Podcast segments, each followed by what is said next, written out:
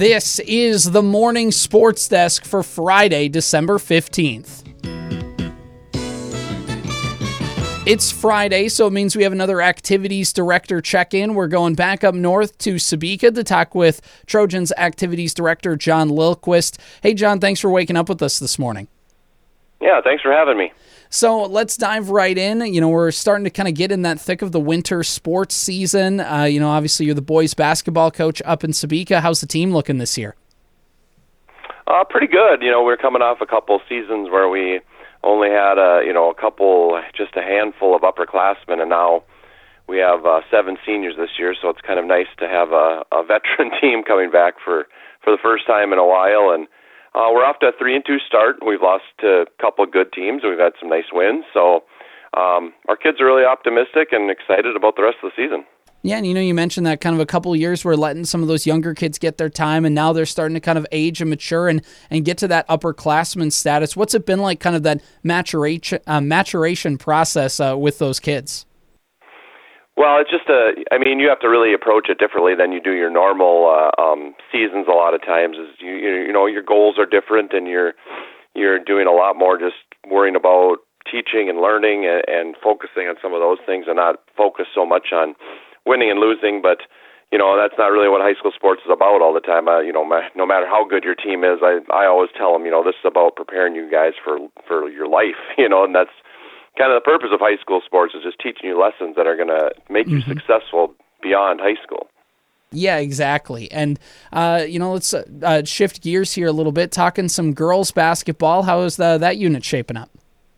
Uh, they're off to a two and three start right now. We've had some uh, quality wins and a um, couple tough losses, and uh, but again, the girls they can't kind of are in that same boat. I think where uh, they're optimistic about what the rest of the year could bring them, and um, just looking forward. They have a busy week next week. They have uh, a couple home games on uh, Monday and Tuesday, and then they head to, to Walker on Thursday. So they'll have a busy week going into break. But um, I think that they're really excited about uh, you know what the rest of the season could bring.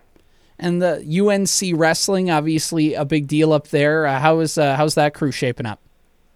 Well, they got off to a great start in their dual meets. Uh, started off four and zero oh right away, and and uh, and um, they're looking and and the nice thing about it is they've done so well and they've they're missing some really key people right now with some injuries. So uh you know a real credit to Jake Oyster and his program is the depth that they've kind of built up over the last years where they have a lot of guys that can step up and fill in even when um you know guys are out. Uh, you know a good example is at uh the Wadena tournament our our heavyweight um, uh, we have a heavyweight from Sebeka, Kevin Daly. He had gotten beaten wrestle-offs this week, so, the, that week, so he wrestled as an open wrestler, and he won the tournament as a as an open wrestler. So, um, just a, a credit to the the coaching staff and everybody as far as you know how much uh, depth they've developed and and and how solid the program is through and through. And I I think they've got a real good shot of um, possibly advancing the state tournament for their third year in a row. So. Uh, I know they're excited about uh, the rest of their season and looking forward to getting some guys back healthy and and getting them back on the mat. And uh, I know that Sebeka doesn't have their standalone hockey program, but there are a, a couple kids that are playing over in Wadena with that group. What can you say about them? Uh, well, we have Logan Krell that plays over there, and uh, so I touch base with him a lot just to see, you know, how things are going, and and he's enjoying it. Uh, you know, I mean, um, I mean, I know it's always hard when you don't have the depth that you want to have, but uh, he still, you know, likes to, you know, the sport and and and likes that, you know, getting the chance and the opportunity to get out there as much as he does, and and uh, so I think he's, you know, um, he, he's just ready to go. And any other activities right now, Jon, at Sebeka that you want to fill us in on while we got you here? Uh, well, we're kicking off our one act play. Has been practicing. Um, a big thing for us tonight is our our band concert is tonight. So if people want to come out to watch that, starts at 7:30. It's also on a live stream.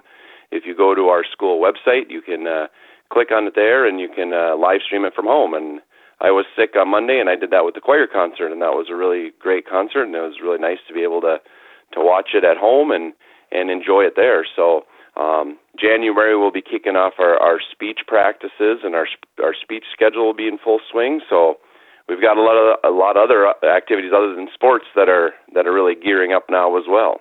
And yeah, exactly. That stuff is starting to get going and starting to happen. You know, back to a little bit of the sports here, though, Jon. You know, as the the winter sports are in their full swing, everybody's kind of gotten into that routine. What's it been like, you know, at the Sebeka gym, and just how fun is it for you to kind of get into that winter sports routine? Um, you know, it's been really. I'd say the one thing that's really been enjoyable for us is just having our new facility. Um, you know, we, we got it during COVID, so you really didn't get a chance to truly enjoy it at that point, you know, just with all the things going on. So it's been really nice. Like last night, we hosted uh, Henning uh, boys and girls in a doubleheader, and you know, like everything seemed like it went off seamlessly. Um, just with the the two, you know, varsity caliber gyms and uh, being able to to accommodate five games in in one night like that, and uh, we were out of there by nine o'clock, and we started at you know four fifteen. So, um, it, you know, it's just it's just real fun getting things going and having the facilities that we have now to be able to to um, ha- host a lot of different things and and uh, you know have practices done earlier and everything. It's just it's just been a, a real great great deal to have. Sebeka Activities Director Jon Lillquist joining us on the morning sports desk. Hey, Jon, thanks for giving us the time and to fill us in on Trojans athletics and activities. We appreciate you coming on, and we'll uh, look forward to talking with you later in the spring.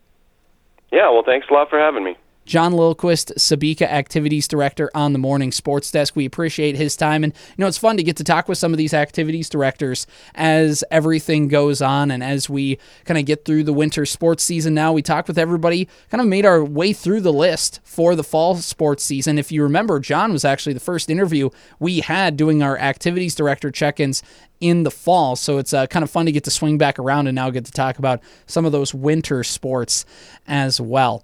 So shifting over to our broadcast schedule tonight, we speaking of Park Region Conference basketball, we still have a whole host of stuff going on, including right here on KWAD, Bertha Hewitt at Wadena Deer Creek, Park Region Conference boys basketball, 7:15 pregame, 7:30 tip-off right here on 101.7 and AM 920 KWAD.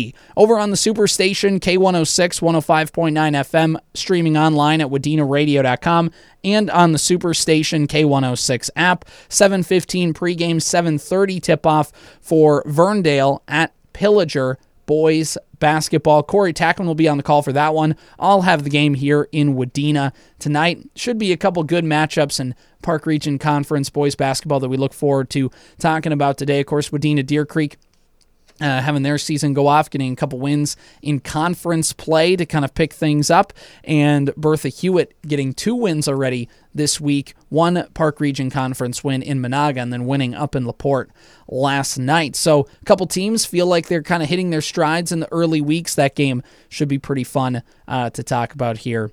Uh, tonight. So I look forward to being on the call for that one and uh, making fun of my brother on the air as he plays. That's uh, he's looking forward to that too. I can guarantee it. All right. Well, looking into some state sports, man, those Minnesota Timberwolves, they just keep winning. Anthony Edwards came back into the lineup yesterday, a little sluggish at times, but overall, in the end, uh, really, I got nothing else to say. But, uh, you know, this Anthony Edwards Wolves back. I don't know what to tell you. The Timberwolves are the only team in the NBA this season to not lose consecutive games. So every time the Wolves have lost this season, they've immediately bounced back with a win. And again, if we talk about the struggles of last season, it was playing down to competition and getting into these trap games. I thought against the better teams in the NBA, the Timberwolves typically showed up. But it was against kind of those teams where I felt like, yeah, we can take a night off or we don't need to take them that seriously. They get punched in the mouth and they get tensed up and and whatever. This year's team just doesn't have that problem for whatever reason. And the other thing that they do so well is they just smother you on defense. I mean, this is, I've, I've said it before, and me and Corey have talked about this before. When Tim Connelly traded for Rudy Gobert, we all hesitated and we're all like, is it worth it? Is it worth it for a guy who's a net zero on offense? And I mean, is the defense that worth it? Turns out, yes, the defense is that worth it. Rudy Gobert is going to be Defensive Player of the Year. Uh, guys like Naz Reid had a good game. KAT had a good game. Uh, Jaden McDaniels doing Jaden McDaniels things. Luka Doncic got his. He got 39 points, but the Timberwolves in the first three minutes of the game were down 17 to 2. Now, in the NBA, a 15 point lead early doesn't really mean anything. But the fact that they gave up 17 points in the first few minutes, you thought, okay, well, the Wolves are going to have to score if they want to win. No, they locked it down, especially in the second half. They smothered the Mavericks and a, and a good offense. They're, the Mavericks' offense, fourth best in the NBA, and the Timberwolves held them to barely over 100 points. And me and Corey talk about this all the time on the sports desk. The one thing that every good team needs to have if you want to be a serious contender in the postseason. You got to be able to play defense. That's true in the NBA. It's true in the NFL. It's true in baseball. It's true in like almost any sport. But in the NBA, especially for the Wolves, they have one of the best, if not the best, defenses in the NBA, partially thanks to the rim protection underneath of Rudy Gobert. Also, you have Ant, who's great in on ball defense. Jaden McDaniels, an all around great defender. Like, there's so many things that this Wolves team does well. And for them to come around and do that, I didn't watch the game yesterday. I kind of saw some highlights, saw some people talking about it on Twitter. But overall, uh, just another solid win for the Timberwolves. And they move on. Uh, and we talk about that tough six game stretch. They're two games in right now, and they are currently one and one. Me and Corey said yesterday on the sports desk, if you want to go back and listen to that conversation where we talk about the Wolves, go to wadenaradio.com, Apple Podcasts, Spotify, wherever you get your podcast. But we talked about that uh, of how the six game stretch can the Timberwolves go three and three? Can they just split their games against some of the top teams and then go back to cleaning up some of the bottom feeder competition? Well, tomorrow the Wolves are going to host Indiana at the Target Center. Then on Monday they go down to Miami to play Jimmy Butler in the Heat. Then they on Wednesday they go to Philadelphia to take on the Sixers. Next Thursday they host the Lakers, and a week from Saturday on December 23rd they play Sacramento. So there's some tough stretches here, some tough teams, and especially these Western Conference wins you want to get. But overall, uh, just a, a good game for the Wolves. Uh, Anthony Edwards. Ah, I love it when people say Wolves back. Got to get a Naz Reid hotkey, I think, at some point. Anyway, Minnesota Vikings are getting ready tomorrow to play the Cincinnati Bengals. Nick Mullens, of course, the starting quarterback. Me and Corey talked about that earlier in the week. If you want to hear those conversations, again, go back and listen to those on demand. But eh, he's going to get Justin Jefferson back, which is good. We need Justin Jefferson to be able to do Justin Jefferson things. However, the supporting cast around him might look a little uh, might look a little tough. So the Vikings released their injury report and kind of talked about uh, talked about some things for the game. So Alexander Mattison, the team's starting running back, is out. So it's going to be Ty Chandler, Ty Chandler, little CJ Ham, and Ty Chandler again.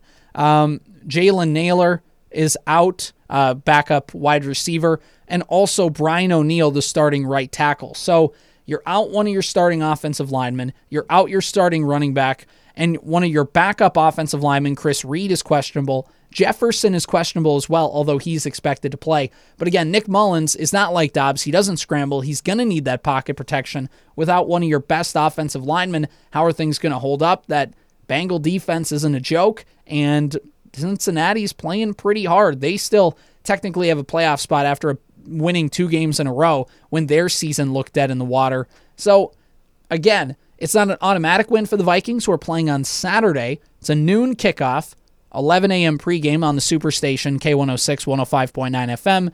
So the Saturday thing is going to throw me off a little bit, but you know what? It's a big win for the Vi- It's a big win opportunity for the Vikings. They're going to have to earn it, but it's there if they want it. This has been the morning sports desk for Friday, December 15th.